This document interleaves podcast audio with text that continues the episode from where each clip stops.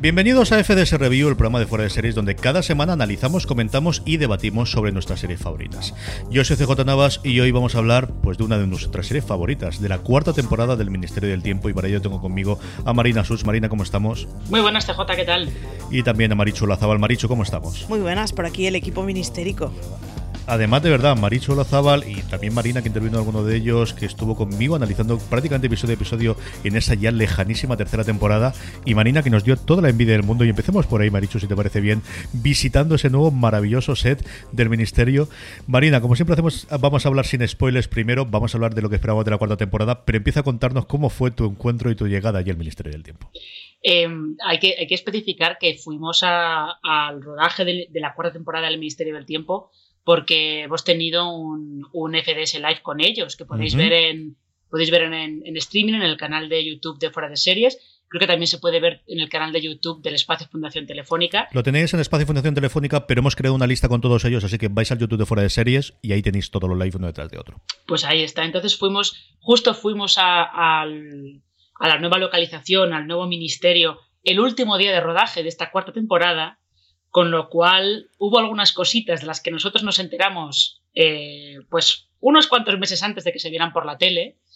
Y mm, eh, el sitio, o sea, sobre todo lo que yo creo que lo que llamó mucho la atención, o a mí me llamó mucho la atención, es el sitio que era elegido que se ve perfectamente en la serie, ese, ese edificio de Radio Nacional de España que está, está en desuso y que es un sitio para, para ambientar una serie maravilloso porque tiene unas habitaciones, unos sitios, eh, la sala por donde ellos iban al ascensor que lleva a las puertas, que está lleno de máquinas, que son todos esos transformadores son reales, todos esos de verdad. Es un sitio brutal.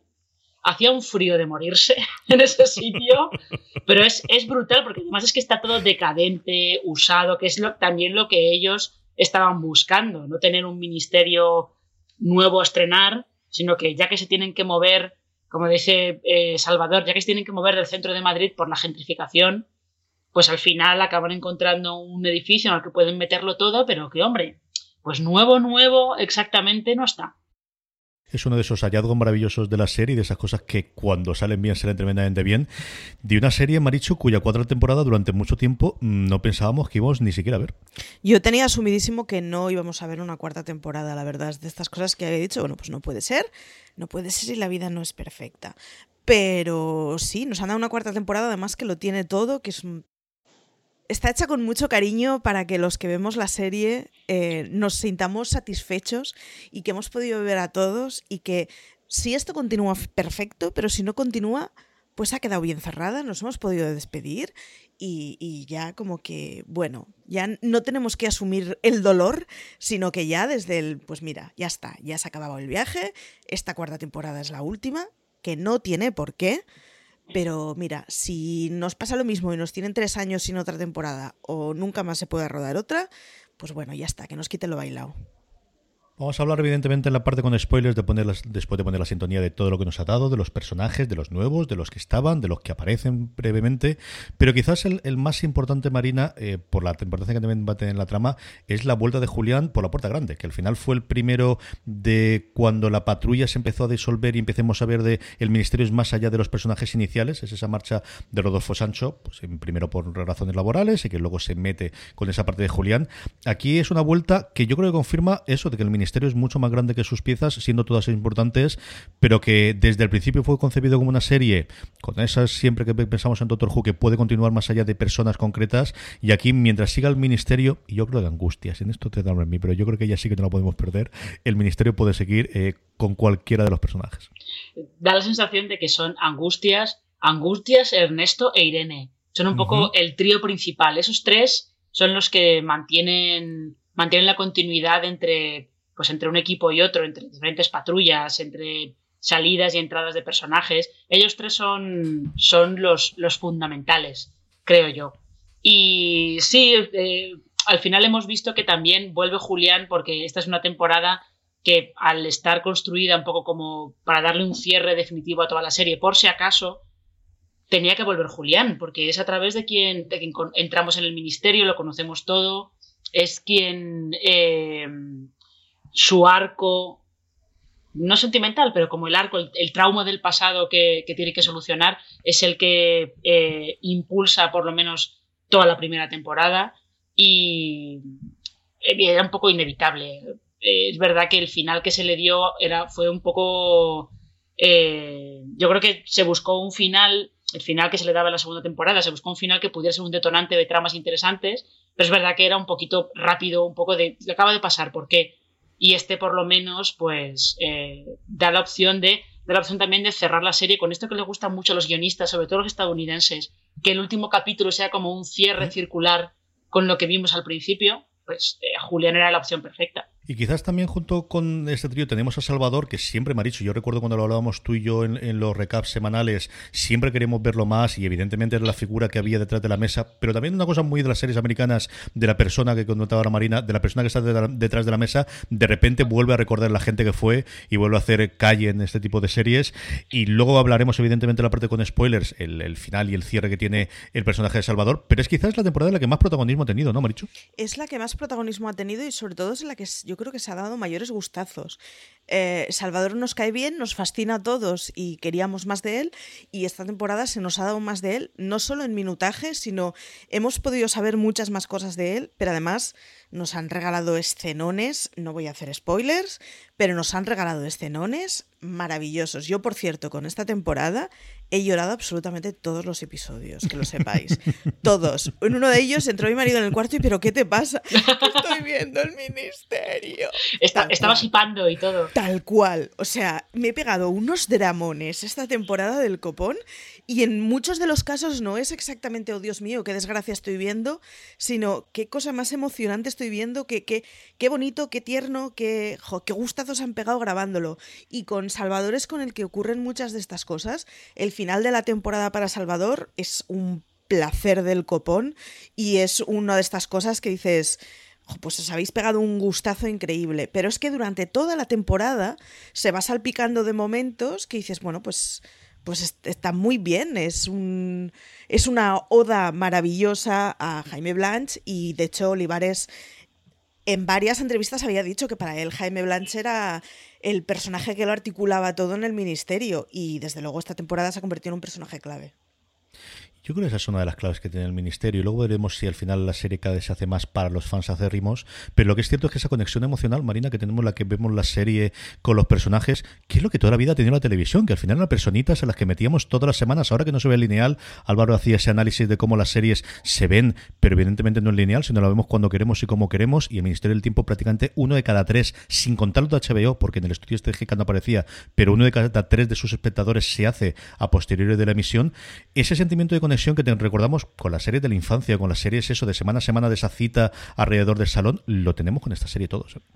Y funciona al final, incluso las, las partes eh, más puede haber un bache a lo mejor en, la temporada o capítulos un poco menos acertados, funcionan justo por esa conexión emocional que, tenemos con, los personajes, que es algo que no sé si habéis leído, que eh, creo que fue la semana pasada o hace un par de semanas, había una crítica estadounidense, Maureen Ryan, que escribía un artículo diciendo que con esta, esta moda de que las series cada vez tengan menos episodios, las temporadas sean más cortas, eh, se ha perdido eso que antes pasaba en las temporadas largas de veintipico episodios, de eh, dedicar un episodio a un personaje concreto, o que se fueran descubriendo tramas y dinámicas entre personajes según iba pasando la temporada y según al tener todos esos capítulos tenías que ir emparejando gente que en otras circunstancias no emparejarías y justo eso pues hace también que vayas creando esa, esa conexión emocional con los personajes que al final es lo que tú dices, es lo que te hace seguir con la serie.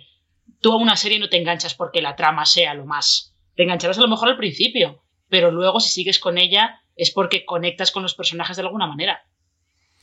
Vamos a hablar de todo esto, vamos a hablar del final de la temporada, vamos a hablar de esos momentos. Mariso cuando decía que lloraba, yo lloraba un poquito, eso sí, la escena de Camarón se me siguen poniendo los pelos, lo he visto no menos de 10 veces. Bueno, la escena de intervención radiofónica que hago, más tengo y hablaremos de ella largo y tendido de otros momentos y otras escenas. Vamos antes como siempre con la música y a la vuelta de oír la banda sonora del Ministerio del Tiempo y hablamos con spoilers de esta cuarta temporada y esperemos que mm, continúe del Ministerio del Tiempo.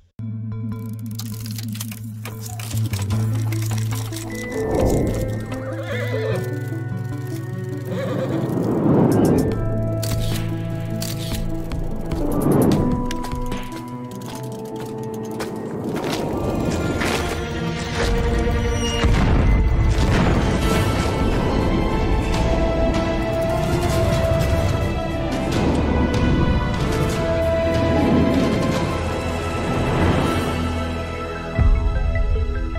Estamos ya de vuelta. Marichu, siempre empezamos a hablar de los personajes, siempre hablamos de esta. Nah, vamos a hablar del final. ¿Qué te pareció el final? Y de ahí tiramos para adelante, que al fin y al cabo, si estamos hablando del Ministerio del Tiempo, podemos viajar para adelante y para atrás, pues vamos a hacerlo así. Empecemos por el final, luego tiramos para adelante. Marichu, mm, ¿cuánto, Lagrimones como ¿qué te puños. Bueno, para empezar, a, mí Julián era un personaje que me parecía un marmolillo y que no, no, me decía nada. Esta temporada se ha convertido en mi crush completamente, o sea, hasta el punto de poner el pause y rebobinar en plan, oh Dios mío. Entonces el final que le han dado me parece maravilloso. Yo quería un final feliz, con 300 niños, con su mujer y todo perfecto. Así que me han dado un final completamente satisfactorio. Y por otro lado, eh, toda la historia de, de Pacino y toda la historia de, O sea, yo me imagino a Pacino esperando décadas a poder ver a su gran amor y es como, oh Dios mío, se me ablanda la patata. En general han hecho un final que yo creo que está hecho para, para, los seguidores de la serie para que nos quedemos satisfechos. La despedida de Salvador es maravillosa en los tiempos que él quiere, de las formas que él quiere, pudiendo poner a quien quiere. Es como todo es un lugar paradisíaco. Pero es que esta es una serie que nunca, nunca ha jugado a torturar al espectador. O sea, nos ha tenido con, con angustias y con intrigas, pero nunca ha jugado a la tortura por torturar. Entonces, en ese sentido, si, si esto no es el final de la serie, desde luego va a ser el final de un gran capítulo de la serie. Con la marcha de Salvador, lo que venga ahora no podrá ser lo mismo. Me parece bien que nos hayan dejado muy satisfechos a todos. Eh, fíjate, yo lo he visto eh, justo cuando, cuando eh, grabamos el, live, yo le, dije a Javier Olivares que el momento, de algunos momentos de, la temporada que me parecían muy Doctor Who, y es que este último capítulo me parece muy Doctor Who. Y me parece muy Doctor Who justo por algún detalle, por ejemplo, eso, Pachino esperando durante décadas para, poder ver a Lola otra vez, que eso está ocurre en, creo que es al final de la quinta temporada de Doctor Who, cuando Rory se pasa eh, milenios vestido de centurión esperando para poder volver a...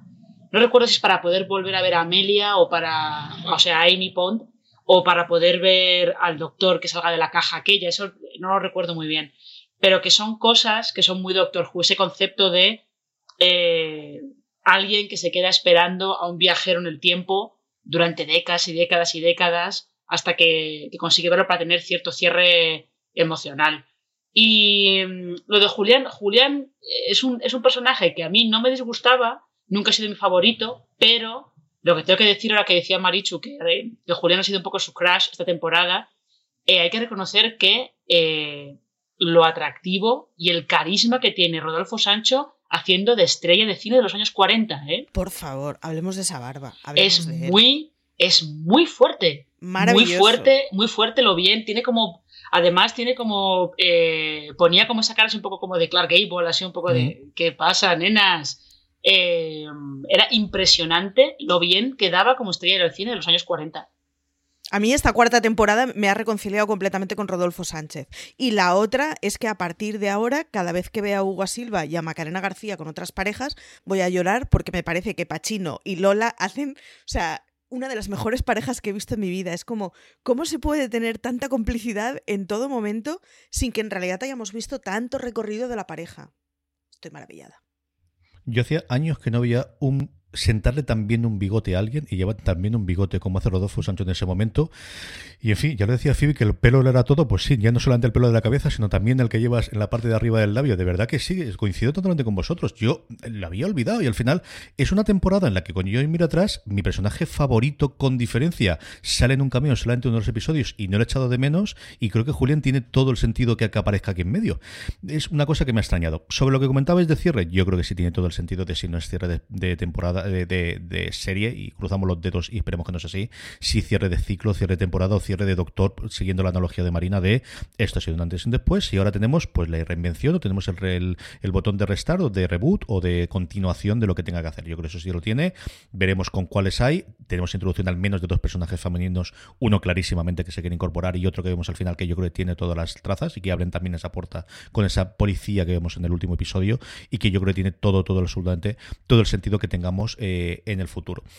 Mm, el resto de los personajes, hemos hablado ya de Julián, hemos hablado también de esa relación de Pacino y de Lola. Maricho, el resto, eh, ¿cómo has visto la conformación de, la temporada, volviendo a ese sentido más episódico? Y este toque con la narración global que nos va a llevar al final, pero quizás con respecto a la tercera, mucho más de caso por temporada que teníamos en las dos primeras temporadas, Maricho. Más de caso por temporada y más eh, lógicamente hay, una lógica de temporada, lógicamente hay una lógica, madre mía.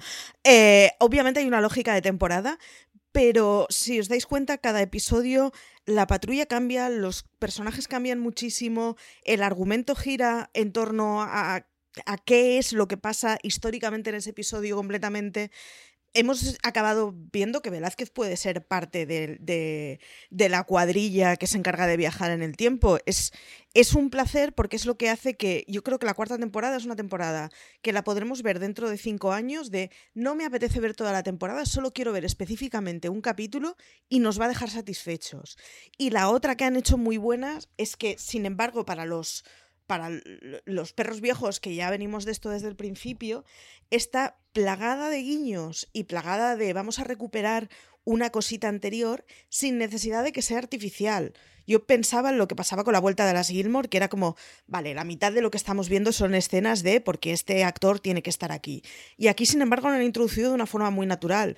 El episodio de Aura, o sea, de Amelia Folk, es, es, es una preciosidad. Es solo un episodio en el que aparece Amelia y sin embargo no tienes la sensación de que sea un pedazo artificial colocado. Yo es que estoy muy contenta con esta temporada, ¿verdad? Ya, sí, yo, yo también estoy bastante contenta con ella. Sí que eh, puede haber cosas que a lo mejor, pues como en todas, que igual funcionan un poco mejor, otras que funcionan un poco peor. Eh, el caso de Amelia, creo que eh, la traen la traen un poco para, para poder recuperar a Julián de esa de esa mezcla que tiene con, con Eulogio, creo que se llama el, el, otro, el otro hombre, que es un, nombre parecido. Eh, yo sí que he hecho un poco de menos a Amelia, ¿eh? porque daba como esa, esa cosa de eh, el liderazgo, o sea, prácticamente en las patrullas ella acaba siendo la líder porque es la inteligente, porque es la que sabe, tiene toda todos los datos de la misión en la cabeza, es la inteligente y por eso al final eh, Julián y Alonso acababan, acababan obedeciendo lo que ella decía. Eh, y me habría gustado en ese aspecto ver a Amelia, cómo Amelia se complementaba un poco más con Lola, por ejemplo, o cómo se complementaba más con, con eh, esta nueva gente, con, con, Carolina. Pero bueno, lo que ha parecido a Amelia creo, que, creo que estaba bastante bien. sí que tengo que preguntar, Marichu, ¿qué tal el catalán de Aura Garrido? Me pareció una pasada. Rebobiné y volví a ver en plan, espera, espera, espera. Esta señora coger Wikipedia. No, no, esta señora no es de Manresa.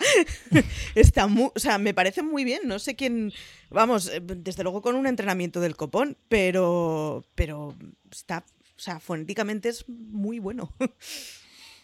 Pues es que tenía curiosidad por preguntarlo porque yo, a ver, yo del catalán, mi, mi relación con el, mi relación con el catalán es a través del valenciano en realidad y eh, escuchándolo decía, uy, no, me parece que es como un catalán bastante... Colaba muy bien. como que bastante correcto y bastante tal, pero bueno.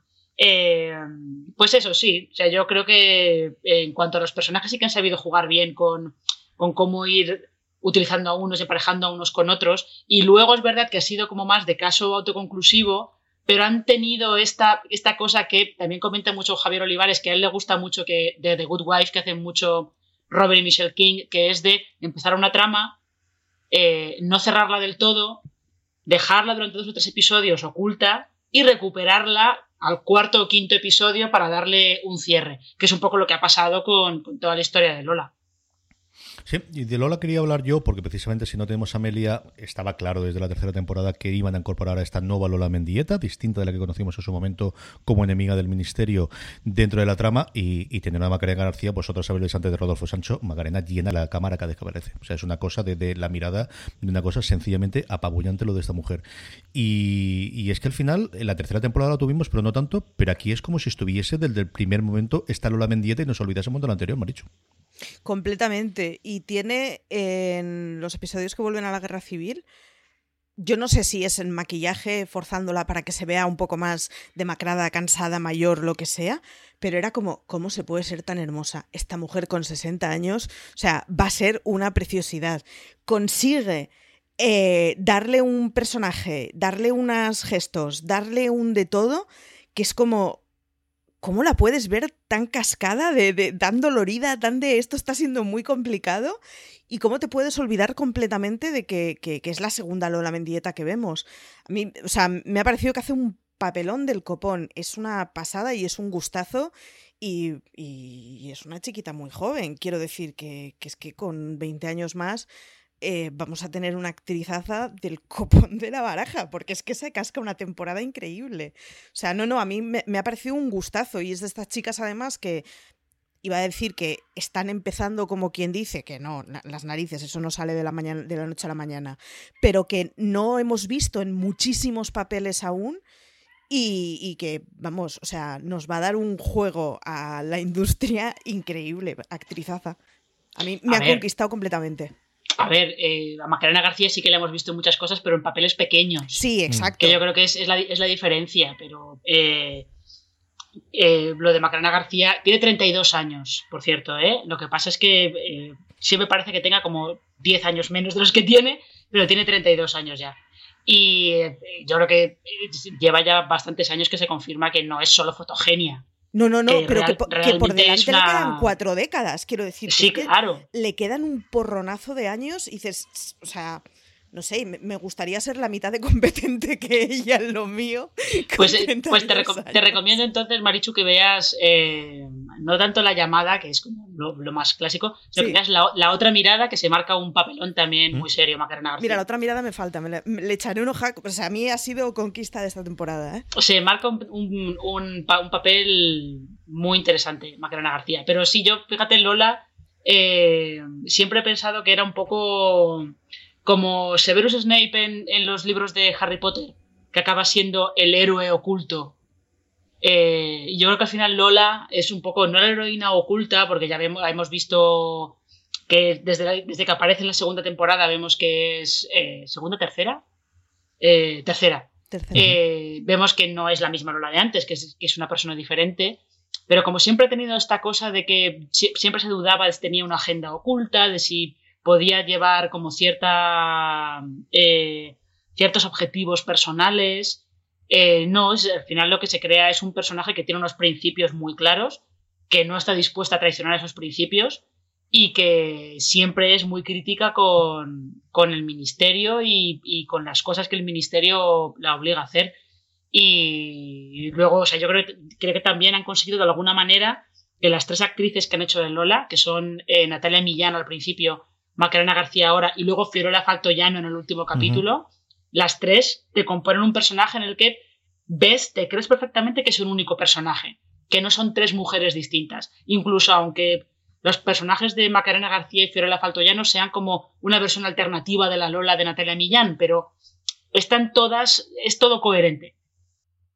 Yo sobre eso simplemente, porque Marina ha dicho lo de la otra mirada muy a ligera, esa es una serie que Marina yo creo que es la que le ha enarbolado la bandera más grande de toda la crítica, que en otras circunstancias, y si la televisión española estuviese en otro punto, la pública, eh, yo creo que se habría visto bastante, bastante más. Tuvo, yo creo, el problema de la emisión y dónde fue. Esta es una de las series que igual si rescata Netflix y tiene el este se va a recuperar, y yo creo que es una serie que se analizará y se comentará mucho en el futuro, Marina. Y ese suto más allá de, evidentemente, tú comentabas la llamada, ¿no? Yo creo que hay una, mm, la gente que vio especialmente la obra de teatro en Madrid y que se quedó con ella y que para siempre la tiene ahí es muy grande porque ya la vi y posteriormente la película. Pero creo que la otra mirada del otro sitio donde ella le, hubiese dado ese salto y que desgraciadamente se vio mucho menos de lo que merecía esa serie. Sí, y si no, de todas maneras tenéis eh, la película que le dio la huella, que es Blancanieves. lo, de Blanca, lo de Blancanieves, eh, Magdalena García en Blancanieves es una cosa digna de estudio, porque es, es todo fotogenia. Es todo fotogenia y todo carisma, porque es una película muda. O sea que, La tenéis. Blancanieves está muy bien, os la recomiendo. De los personajes, pasemos un poco al tema y pasemos al tono. Y es que, Marichu, esta es la temporada más abiertamente de ciencia ficción que ha tenido el Ministerio del Tiempo.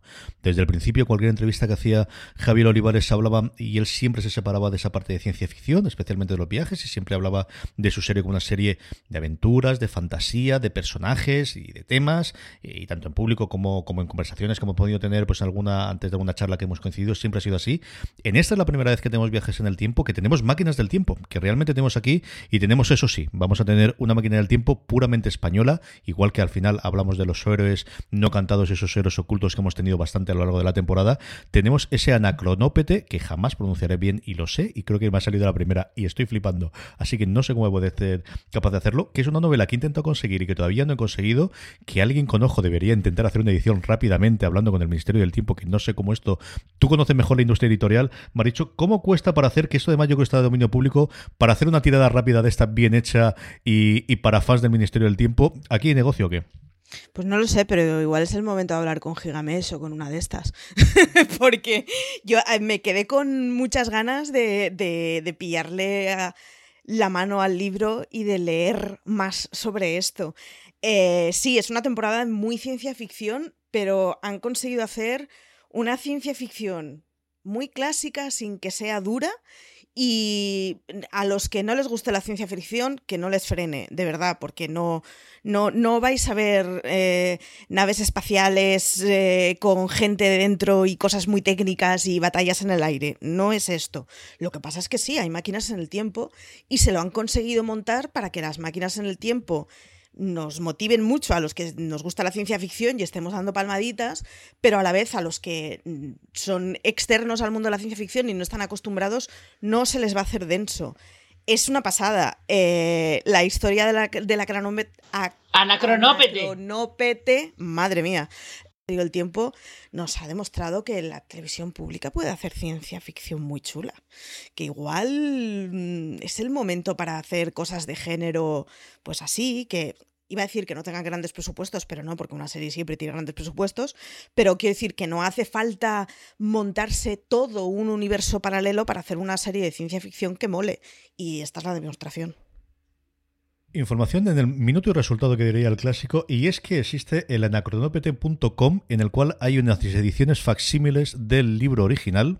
Una de ellas, la más normalita de bolsillo, en la que se tiene la novela, y luego tenéis edición completa y de coleccionista, en la que no solo está el anacronópete, sino dos continuaciones que tuvo su momento eh, Gaspar y Rimbaud, que se llamaba La Metempsicosis Mm, ¿Cómo se nota cuando existía el marketing en la época de edición de libros? En, nuestro buen nombre. Y viaje a China. Aquí se ve que ya se cansó y decidió hacerlo. Eh, en cuanto termine con vosotros, voy a hacer la compra aquí. Los dos primeros al menos sí que están en Amazon, así que o no lo tenían editado cuando lo vi yo en su momento, o han tenido, y las ilustraciones son sencillamente deliciosas. Así que esto no está patrocinado, pero es que vale la pena, de verdad. Y está, el texto está liberado, o sea que eh, si vais a la página esa, os, os enlazan el texto completo por si le queréis echar un ojo. Como tiene que ser. Si lo quieres leer simplemente lo lees gratis y si quieres el objeto de coleccionista del fetiche, pues mira, te compras el fetiche y lo tienes para coleccionar, que yo creo que hay una firma.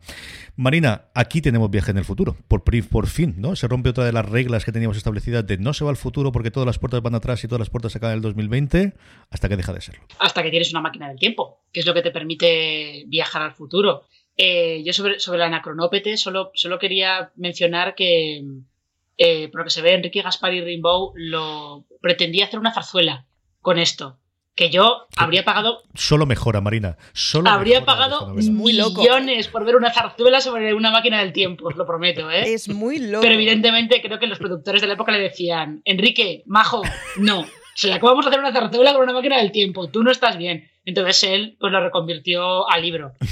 Pero eh, sí, en cuanto entran máquinas del tiempo puedes viajar al futuro, evidentemente. Y lo que pasa es que ellos pues eh, utilizan las mismas, las mismas normas que establece, se establecen en el libro del anacronópete con el fluido ese que tienes que tomarte porque eh, se considera que si tú viajas 40 años al futuro vas a envejecer esos 40 años durante, durante el viaje. Luego Einstein, con su teoría de la relatividad, se encargó de, decir que la cosa no funcionaba así, pero bueno, eso es la lógica que se llevaba a finales del siglo XIX. Y lo que permite es un poco, pues como estas cosas que se, hacen en otras series, a mí me recordó un poco al capítulo final de la primera temporada de Dollhouse, ese Epitaph One en el que te muestran el futuro y cómo podría ser ese futuro con la tecnología de, las muñecas completamente eh, liberada en manos de los ricos y todo eso, que fuera portátil, me recordó un poquito a, ese Epitaph One, porque lo que te muestran es cómo sería el futuro si de repente todo el mundo tuviera máquinas, máquinas para viajar por el tiempo. El todo el mundo quiere decir gente con pasta y con poder que las pueda controlar. O sea, como al final acaba siendo eso un poco eh, el liberalismo estreno, perdón, extremo aplicado a, las máquinas para viajar por el tiempo. Y, yo creo que eh, es una, pues bueno, es un futuro distópico y tal, acaba siendo un poco Terminator, como dice Julián, que al final todo está en Terminator y, a mí me pareció pues un, pequeño experimento y un pequeño divertimento que, estaba bastante bien. En la parte de divertimento yo creo que hay dos vertientes que podemos comentar. Una que Marina ya ha adelantado, que son los giros, las frases, los guiños a si no sabes de lo que estamos hablando no pasa nada porque puedes seguir adelante, pero si sabes que cuando determinado personaje dice las series de médicos funcionan muy bien porque él se hizo una carrera ahí, pues esas cosas funcionan mucho mejor. Y nuevamente, pues si no lo sabes bien, pero puede funcionar, yo creo que hay muchos de esos que podemos comentar después cuando hablemos de los momentazos y de las frases más divertidas. Pero hay otra que es, yo creo que esta temporada eh, el equipo de guionistas encabezado por Javier Olivares es qué épocas quería contar y qué hechos históricos querías contar. Y hay varios episodios, Maricho, yo creo que vamos a hablar aquí de los que más nos han gustado de esas tramas de yo creo que Olivares sí o sí quería algo hacer algo de la movida marileña y ponerse a los pies de Pedro Almodóvar y dice ahora o nunca y lo podíamos hacer y en general, yo creo que eso ha ocurrido con casi todos los episodios en los que hemos tenido quizás el mayor elenco de personajes relevantes de la historia, con mucha labor didáctica de por qué estos personajes, los reyes ya sabemos por qué son importantes, pero mucho de esa gente que estaba en la sombra, Marichu, por qué esta gente es importante. Y yo creo que se nota eh, especialmente de Olivares, que al final es historiador y que él viene de esto y viene de enseñar que el historiador del arte de mm, eh, quería sacar y poner en palestra a estos personajes. Yo el otro día decía en Twitter que la maldición que tengo con el Ministerio del Tiempo es que tardo como dos veces, dos veces y pico en verla, porque entre tirar para atrás por cosas que, ah, me ha hecho mucha gracia, quiero volver a verlo, y poner el pause por, espera, vamos a abrir la Wikipedia, eh, a mí el Ministerio del Tiempo me lleva una tarde en un episodio. o sea, pero sí, se han pegado un gustazo muy grande de, de poder hacer de poder tirar además mucho de épocas históricas sin ningún tipo de complejo. El episodio de Almodóvar es muy chulo, pero a mí se me daba la sensación en las temporadas anteriores que había como mucho episodio moderno o contemporáneo para no tener que hacer demasiada historia y que no quedara muy denso. Y en ese sentido me parece que la cuarta temporada se han quitado todos los complejos y le sientan de fábula y hacen cosas maravillosas. O sea, el gran hermano que se cascan con el rey Felipe y el actor de doblaje, que además el actor de doblaje lleva los, los guiños con acacias, que además es como o sea, lo que estoy viendo es un placer. Y además, es, o sea, creo que es con diferencia la temporada más meta que han hecho, más intencionada y, y en la que, bueno, ya no creo que haya mucho cliente nuevo en la cuarta temporada. El Ministerio del Tiempo, yo creo que se separa en gente que está harta de los que somos fanáticos del Ministerio del Tiempo y no hacemos otra cosa que hablar de ella, y los fanáticos. Y se ha pegado el placer de hacer una temporada en donde los guiños internos son muchos, en donde los guiños, pues eso, dentro de, de, de las series, la industria son muchos, en donde se habla de los tiempos históricos sin ningún tipo de complejo y sin ningún tipo de vamos a hacerlo más light para el público. Yo lo he disfrutado mucho, de verdad. Yo de verdad es una, es una fantasía que Alonso esté enganchado a Acacias. Es que, es que me parece, me parece una maravilla. Le mogollón. Me parece una o sea, toda la reconstrucción de Alonso le pega mogollón y es súper coherente. Lo que pasa que, claro, es que estábamos acostumbrados a ver el Alonso genuino en tiempos, de en tiempos extraños y cuando ya lleva un tiempo la modernidad, pues claro, pues, pues Alonso se moderniza y se moderniza como un señor la mar de decente y la mar de poco señor. Sí, pero porque Alonso tiene al final tiene unos principios y unos valores muy claros que le permiten adaptarse porque son unos valores muy universales. Pero aparte que a mí me parece, me parece una fantasía porque lo que le pasa a Alonso es lo que le pasa al final a muchas eh, madres que cuando se quedan, están de baja con el niño, porque tengo una amiga que le ha pasado, ¿eh? eh están de baja con el niño o la niña y eh, pues a lo mejor están pues dando de mamar o lo que sea, se ponen a ver la tele y que acaban viendo las series diarias y se enganchan. Se enganchan, se acaban enganchando a Acacias o a Mares para siempre o, a la que pillen en, ese momento. O sea que esto pasa. No, Alonso, doblando calcetines. Mira, esto Alonso doblando calcetines y viendo la serie era la réplica perfecta de mi abuela. Claro. O sea, era un rollo de decir, por favor, qué cosa más tierna estamos viendo. Claro, y eh, sí, no, pero como decís, es verdad que las épocas históricas están elegidas como, con, con, muy, con mucho tino, muy a propósito, ¿no? Porque al final también el capítulo de los 80 no solamente hablan del Modóvar, sino que hablan de, eh, del SIDA, que es realmente con lo que te quedas más de ese capítulo, con, con eh, la plaga del SIDA que hubo, que hubo en aquella época. Eh, y, y, luego el capítulo del reality de Fernando VII eh, está metido ahí para darle cera a Fernando VII, pero bien, a Fernando VII y, a, y al hermano, sobre todo porque eh, a partir del hermano luego vinieron determinadas corrientes eh, políticas que tuvieron importancia en España en el siglo XX, o sea, está todo, está todo hecho con bastante, con bastante eh, tino. Lo mismo que eh, en cuanto a los guiños y todo eso, yo os confieso, aparte del, del, de Nacho Fresneda y Hospital Central, que fue genial, y el de Hugo Silva y los hombres de Paco, que es uh -huh. Chef's Kiss, mi favorito, os prometo, es el de los dobles de Franco. Pero es el de los dobles de Franco, porque es que yo no sé si vosotros habéis visto una película que se llama Espérame en el cielo. Tenía tiempo, ¿eh? Pero es una película en la que eh, uno de los jefes de, del movimiento eh, busca a un tío que se parezca a Franco. Entonces encuentra un tipo que se parece a Franco, lo secuestra, eh, lo adiestra para que sea como Franco y lo utiliza de doble. Justo para lo mismo, lo mismo que sale en, la serie, un poco en plan de que hay que inaugurar este pantano, pero Franco se quiere ir de caza. Bueno, mira, no pasa nada, que, vaya, que vaya el doble, que lo haga y así él se puede ir de caza sin ningún problema.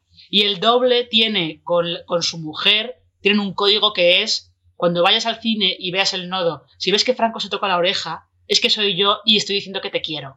Entonces, o sea, es mi favorito justo por ese, ese enlace con esa película.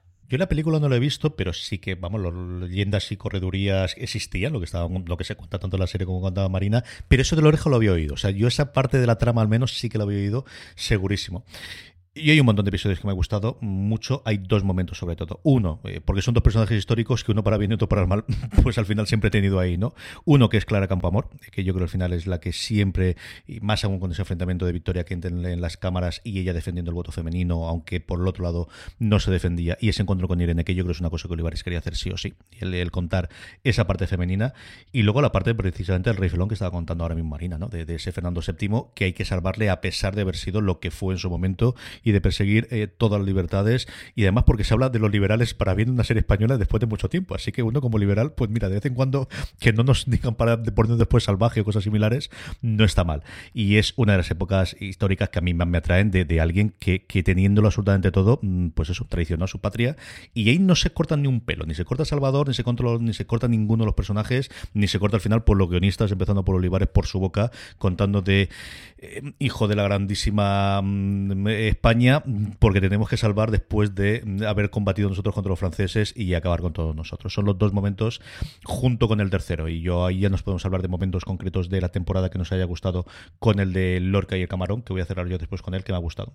Maricho, momentos que te hayan gustado a ti especialmente, eh, intervenciones, cameos o episodios concretos que te hayan gustado esta temporada. Mentiría si no hablara del Velázquez yo soy guapa, porque en mi casa me han prohibido hablar del tema. O sea, en mi casa ha llegado un momento en que no se me permite hablar de esto porque he engañado varias veces con que seguro que no te acuerdas, ven, vamos a verlo otra vez. o sea, me parece eh, de verdad, o sea, todo lo que tiene de mensaje una escena completamente absurda y aparentemente superficial es como es, es, una maravilla es de lo más meta que hemos visto en mucho tiempo o sea Velázquez en el Prado de verdad cantando una cosa como esa es bueno joya, joya, o sea, para mí sin duda se me quedará como el momento del Ministerio del Tiempo, no lo dudo, aunque solo sea por la cantidad de veces que lo he visto. Así que me tengo que quedar con eso, aunque el momento de despedida de Julián y Amelia eh, fue el momento de los hipidos en que entraron en el cuarto, en plan, ¿está pasando algo grave o estás viendo ya alguna serie? el momento, o sea, la despedida de Julián y Amelia mmm, fue tan peliculera, tan lo que todos queríamos ver, tan lo que todos deseábamos, que me ha dejado completamente satisfecha y que han conseguido eh, dar carpetazo a ese tema cuando yo siempre he sido de Amelia y Julián deberían seguir ad eternum juntos. Y le, han conseguido dar carpetazo de una forma que a mí al menos me han dejado satisfecha. Sí, yo creo que sí que le dan carpetazo bien. A ver, es que el Velázquez Yo Soy Guapa, es que eso es. Es un, vamos, es un highlight tremendo. Eh, evidentemente está el momento de lo que Camarón, que como lo va a comentar CJ, pues yo ya no digo. Pero coméntalo tú, también, yo luego aporto. No, no, no, no, pero, pero eh, realmente es un, es un momentazo. También es un momentazo porque es esa conexión emocional que tienen Julián y Lorca, que la tienen desde, desde la primera temporada, desde el final de la primera temporada.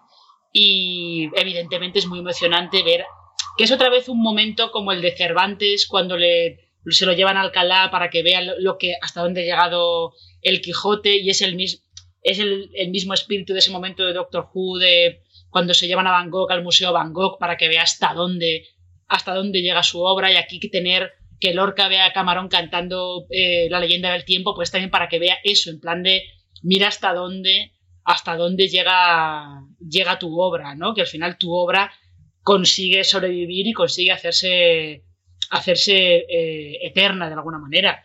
Y, Lorca diciendo el pero hemos vencido. Pero he ganado yo, no ellos, sí. O sea, entonces, o sea es como. He ganado yo, no ellos. Pero a mí me, me hacen, me hacen más cosas, tipo, yo qué sé. Eh, eh, cuando están en. me, hizo mucha gracia el flirteo que tienen Josephine Baker e Irene. Que es nada, es una cosita muy pequeña, pero que es como las de. Madre mía, Irene, es que no pierdes una, ¿eh? es que no pierdes una, tía.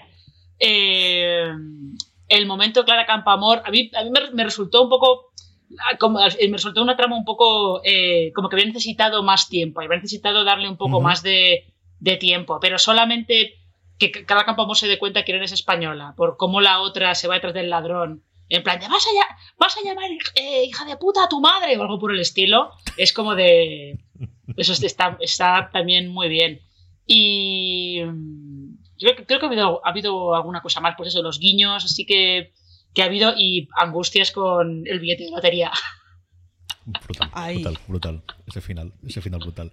Yo ahí, porque estamos hablando de todos los actores principales, pero es que el elenco tanto de cameo como de recurrente es brutal. Es decir, yo no me imagino otro Velázquez de si no tiene la cara de Julia Villagrán. Es que es así. Es que nuestra generación no va a concebir otra. Y mira que habré pasado por la estatua de frente del Prado no sé cuántas veces, o lo habremos visto retratos y lo que crea. Pero al final, esa es la imagen. Y, sí, lo que os decía, es decir, la imagen de Lorque Camarón por un montón de razones. ¿no? Yo tuve el placer de estar invitado en Lucena en crossover, eh, que estuvimos Javier Hablando del Ministerio del Tiempo y estuvo también Ángel Ruiz, estuvo el actor que hace de, de, Federico García Lorca hablando del personaje y puede conocerlo un poquito más y esta parte. Y luego porque yo... Creo que al final con el paso del tiempo hay, cosas que, notas que te hacen mayor. Una de ellas es que cada vez me gustan más los platos calientes y las copas y otro es que me gusta el flamenco. Y, al final todo el cante. Y, mm, sí, yo creo que a mi padre le ocurrió exactamente igual, a mis abuelos igual, y a mí va dando con el tiempo. Yo recuerdo en mi infancia, sobre todo mi abuelo paterno, tener libros de farina, tener, perdóname, discos de farina, tener discos de, camarón, tener discos de, de, los grandes del clásico del flamenco y de los modernos. Y yo no saber el cisma que se había producido. Yo recomiendo que si os gusta o empezáis a ver estas cosas o llegó a la escena. Hay un documento, una serie documental en Netflix llamado Camarón de la Isla al Mito, que en algún momento tengo que rescatar y tengo que hacer algo con ella y escribir que partiendo de que es una geografía, que al final está con la viuda de Camarón y contando, es decir, toda la parte de lo que él le llevó por delante, que fueron las drogas especialmente, eh, de todos los colores, sabores y formas, esa parte está oculta. De hecho, no hay ningún momento en todo el documental que se hable de droga, pero por la parte del, del, material es pues lo que ocurre con el último baile, es decir, es que tienes a las personas, es que los tienes allí, es que puedes hablar y tienes esa parte. Y se cuenta cómo se hizo la leyenda del tiempo, cómo eh, la ruptura que tuvo ese disco, y a mí es una de mis canciones favoritas, es que es una cosa que cada vez que lo oigo me pone de buen rollo, me, me llena entero. Entonces, tener ese cierre de episodio creo que es magistral, sencillamente magistral, de esa interpretación y poniéndote esa camarón que yo tuve también la suerte de poder estar en la venta de Vargas. Es decir, es un montón de sensaciones personales de, esa conexión que puedo tener con la serie con la figura de Camarón, muy de, como os digo, muy de adulto, ¿eh? no, no, no, para nada de joven. Creo que es una escena sencillamente redonda que, por cierto, está, creo que en los guionistas, eh, porque no le escribió Olivares, sino que le escribió una guionista que ahora desgraciadamente no recuerdo, pero voy a intentar conseguir el cómo empezaron a hacerlo y está el propio guion y cómo funcionaba absolutamente todo. Es una escena sencillamente para mí maravillosa. Mm. Eh, yo, sí que quería comentar eh, que es una cosa que se me ha olvidado antes, que cuando se van a los 80, aparte de, esa fantasía que es todo el inicio del 1, 2, 3, cuando presentan a, la nueva gente, que es, es, una fantasía volver a encontrarse con eso. Eh, creo que eh, el capítulo en el que conocen a Pedro Almodóvar, me parece que gran parte de las cosas que Almodóvar, los diálogos de Almodóvar, están extraídos de entrevistas que dio Almodóvar en la época. Y eh, las cosas que dice Fabio McNamara son tal cual cosas que él decía en la época. O sea, ellos lo que hicieron fue documentarse decir, trapa acá, vamos a utilizar esto, vamos a utilizar esto, vamos a utilizar esto. Isa Sánchez es la, la, creadora de esa parte del guion. Lo tenéis, como os digo, en, buscando el Ministerio del Tiempo Camarón, simplemente lo encontráis. Ella estuvo en Malaga escribiendo y 321 días en Michigan y, habla del detalle porque dice, me están dando tantas felicitaciones por el episodio que os voy a contar todo el desarrollo, vale mucho la pena que lo leáis. Las dos incorporaciones, una clarísima que tenemos Carolina, otra incipiente en ese último episodio. ¿Qué te han parecido estos dos personajes que tienen toda la pinta de, a partir de la quinta temporada del Ministerio tengan más relevancia, Marina? Pues eh, Carolina es, es un poco, bueno, pues eh, una recluta que la reclutan de, la manera habitual que hace siempre el Ministerio, que es una persona que en su tiempo está eh, mal o está desubicada. En el caso ella está huyendo de, de un marido abusivo.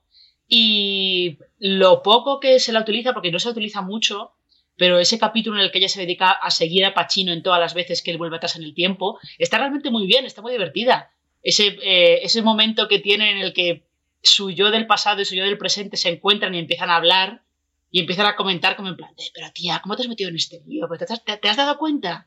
¿Te has dado cuenta de todo el jaleo que tenemos montado? Está realmente muy bien, está, está muy bien resuelto y sí que es un personaje yo creo que tiene potencial en una posible quinta temporada tiene potencial. O sea, más allá de que le dejan ese encargo con ese niño para que no crezca, para terminar eh, siendo el eh, siendo el eh, bisabuelo de, este dictadorcillo que, aparece luego en el futuro.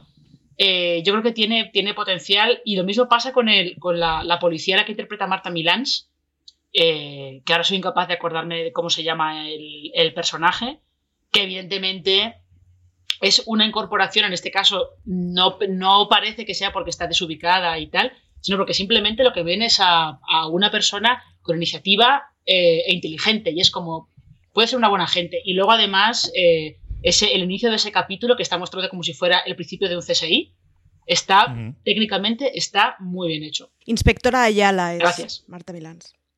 Yo creo que es otra de las cosas que también tiene Maricho, y ahora hablamos de, de los dos personajes, que es, creo que han tenido momentos estilísticos en cada uno de los episodios que ya lo venía haciendo en las temporadas anteriores, pero queremos hacer un CSI, como comentabas tú. A lo mejor no todo el episodio, a lo mejor es una escena, pero vamos a recrearlo. Tenemos una escena de acción en el último episodio a cámara lenta con los tiroteo, que eso no se había planteado previamente en ningún momento del ministerio. Yo creo que ese tipo de cosas de ya no solamente la parte de quiero hacer esto con nuestros personajes, quiero tocar estos personajes históricos, sino también me he dicho de y quiero permitirme el lujazo de hacer estos homenajes visuales a la escena de madre cayéndose el carrito las escaleras que todos los que hemos visto la, película original o, conocemos que al menos que existe, nos suena. Ese tipo de homenajes también se permiten muchísimos en esta temporada. Sí, se permiten muchos y además yo creo que es el... Si de esto... A ver, asumámoslo, el Ministerio del Tiempo va a acabar ahora. Y si no, oye, ese crédito que ganamos. Y un poco con, yo creo que con esa política se han tomado el vamos a darnos los gustazos que nos den la gana, los homenajes que nos den la gana y los experimentos que nos den la gana. Y le ha sentado muy bien, porque además como es una serie que no es de 22 episodios, sino que son solo 8 episodios, se puede permitir que cada uno de los episodios experimente con cosas distintas. Y en ese sentido es un gustazo. Y yo además creo que es de esas series de verdad que vamos a poder ver varias veces y cada vez que la veamos nos daremos cuenta de un guiño distinto, de una referencia distinta, de y eso es un, es un placer del copón. Claro, para armarla es muchísimo más difícil y hay que valer, pero el resultado es impecable. De todas maneras, esos homenajes visuales también los estuvieron haciendo en, la tercera temporada, ¿eh? porque el, capítulo, el capítulo en el que van a, salvar a Bolívar, eh, toda, toda esa, esa intento de, invasión de esos soldados del palacio donde está Bolívar, eso era todo Barry Lyndon. Y además reconocido. El de, Hitchcock tenía planos calcados. El de Hitchcock, el inicio era vértigo directamente. Y la escena de las escaleras es Los Intocables calcada, pero con monjas. Para darle ahí el toque serie B, así un poquito Roger Corman eh, Tarantino, Que por cierto, no sé si os disteis cuenta que cuando se van al futuro eh, hay una cita explícita a Pulp Fiction, porque hay un personaje que le está diciendo al otro, eh, ¿sabes? Eh, ¿Te sabes este beso de Ezequiel 451? No me di cuenta de esa.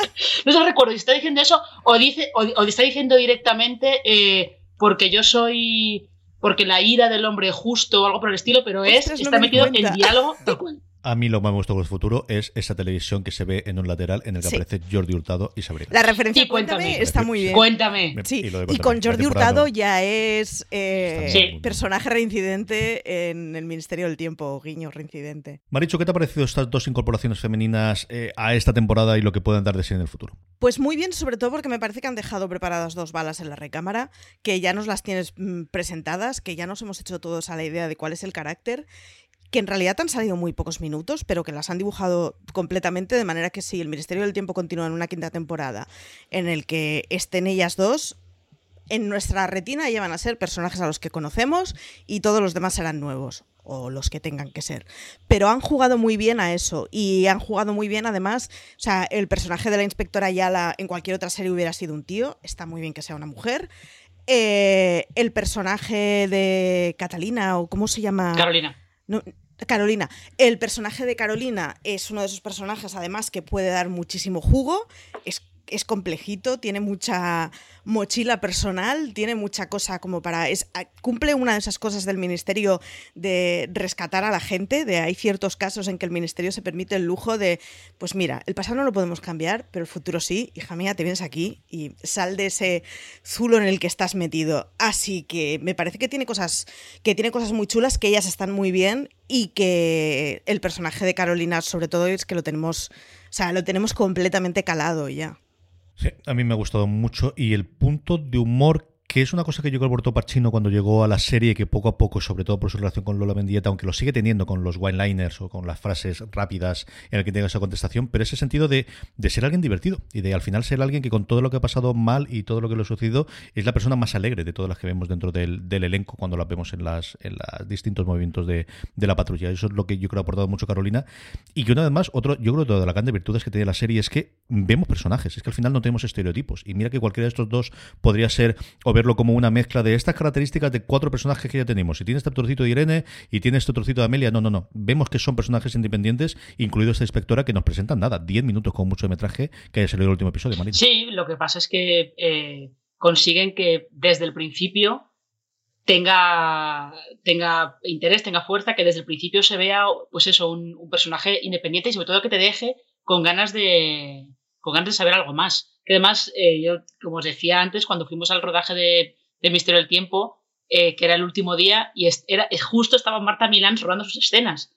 Y estaba, eh, creo que era una escena, es la escena en la que va corriendo a la sala antes de, del ascensor porque está buscando la entrada de las puertas para poder volver al, volver al pasado y, y, todo eso. Pero sí, sí, sí, yo creo que ahí tienen, tienen un poco el mismo don que tienen los King para presentar personajes y que desde el primer momento sea un personaje que tú quieras saber algo más, pues eh, ahí, está, es, una cosa que ellos saben hacer muy bien. Marichu, tú has dicho que con esto termina el ministerio y tendremos otro. Pero vamos a tener otro. Vamos a tener quinta temporada, así que dime qué esperas de la quinta temporada, querida. Eh, un reinicio completo en mi cabeza. Con, con esto ha acabado el Ministerio parte 1, si seguimos perfecto. Eh, un reinicio prácticamente completo en donde continuemos viendo pues a Juan Gea y a Cayetana y a esos personajes. a mi angustia no me la, ya sé que le ha tocado un poco un, colchoncito, pero a mi angustia no se puede despedir. Eh, pero en el que, pues eso, mm, exploten las dos balas que han dejado en recámara y volvamos. Yo creo que el Ministerio ha acabado siendo una serie suficientemente coral como para que se pueda permitir siempre seguir con guiños del pasado y que no quede artificial, pero sin embargo que el, entramado básico sea completamente nuevo. Y yo al Ministerio lo que sí le pediría es un reinicio.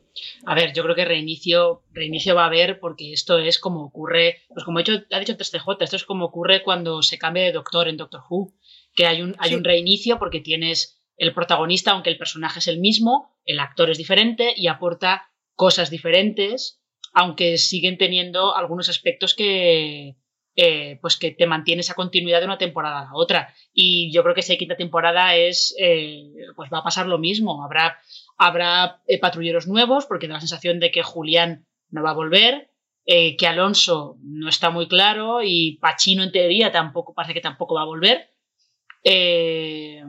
Pero sí, tendrías patrulleros nuevos, tendrías a Ernesto, Angustias y, e Irene manteniendo esa, esa continuidad y es que te, te dejan la puerta abierta a que veas cosas nuevas, con ese, ese departamento que tiene Irene de, de historia de, de, las mujeres olvidadas, por ejemplo.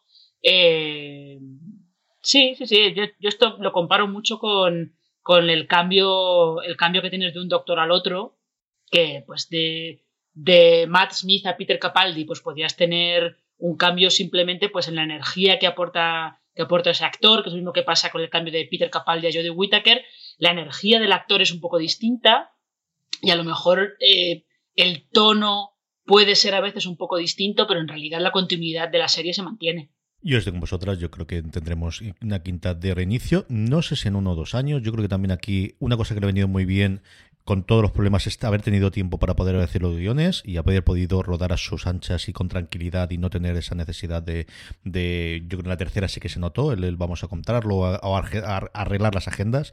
Yo creo que vuelvo a estar en el punto de pueden tener a quien quieran de todo el elenco hispano. Yo creo que todo el mundo quiere salir en el Ministerio del Tiempo haciendo un cameo o un personaje recurrente o un personaje puntual y eso al final necesitas tiempo. Yo creo que es la gran obra que vamos a tener, sea recurrente o si tiene que ser cada dos años, chicos, pues aquí estaremos para disfrutarlas y para comentarlas porque seguro que estamos como mínimo esto que estamos. Y terminamos con esto, este review. Marichu, mil millones de gracias por haber estado hablando un ratito nuevamente del Ministerio del Tiempo. Nada, gracias a ti y que se tomen su tiempo en la quinta temporada si nos la van a hacer igual que la cuarta. Marina, muchísimas gracias, un beso muy fuerte y, volveremos a hablar muchas veces del Ministerio. Pues sí, y como dicen en los 100, may, we meet again, que yo creo que lo volveremos a hacer. Sí, señor, sí, señor. We All, que dirían también otra serie de ciencia ficción. A todos vosotros, gracias por escucharnos. Tenéis las críticas de Marina, tenéis todas las entrevistas que hemos hecho con la gente del ministerio, tenéis ese live en el canal de YouTube de Fuera de Series y muchísimo, muchísimo más contenido en foradeseries.com. Gracias por escucharnos y recordad, tened muchísimo cuidado y fuera.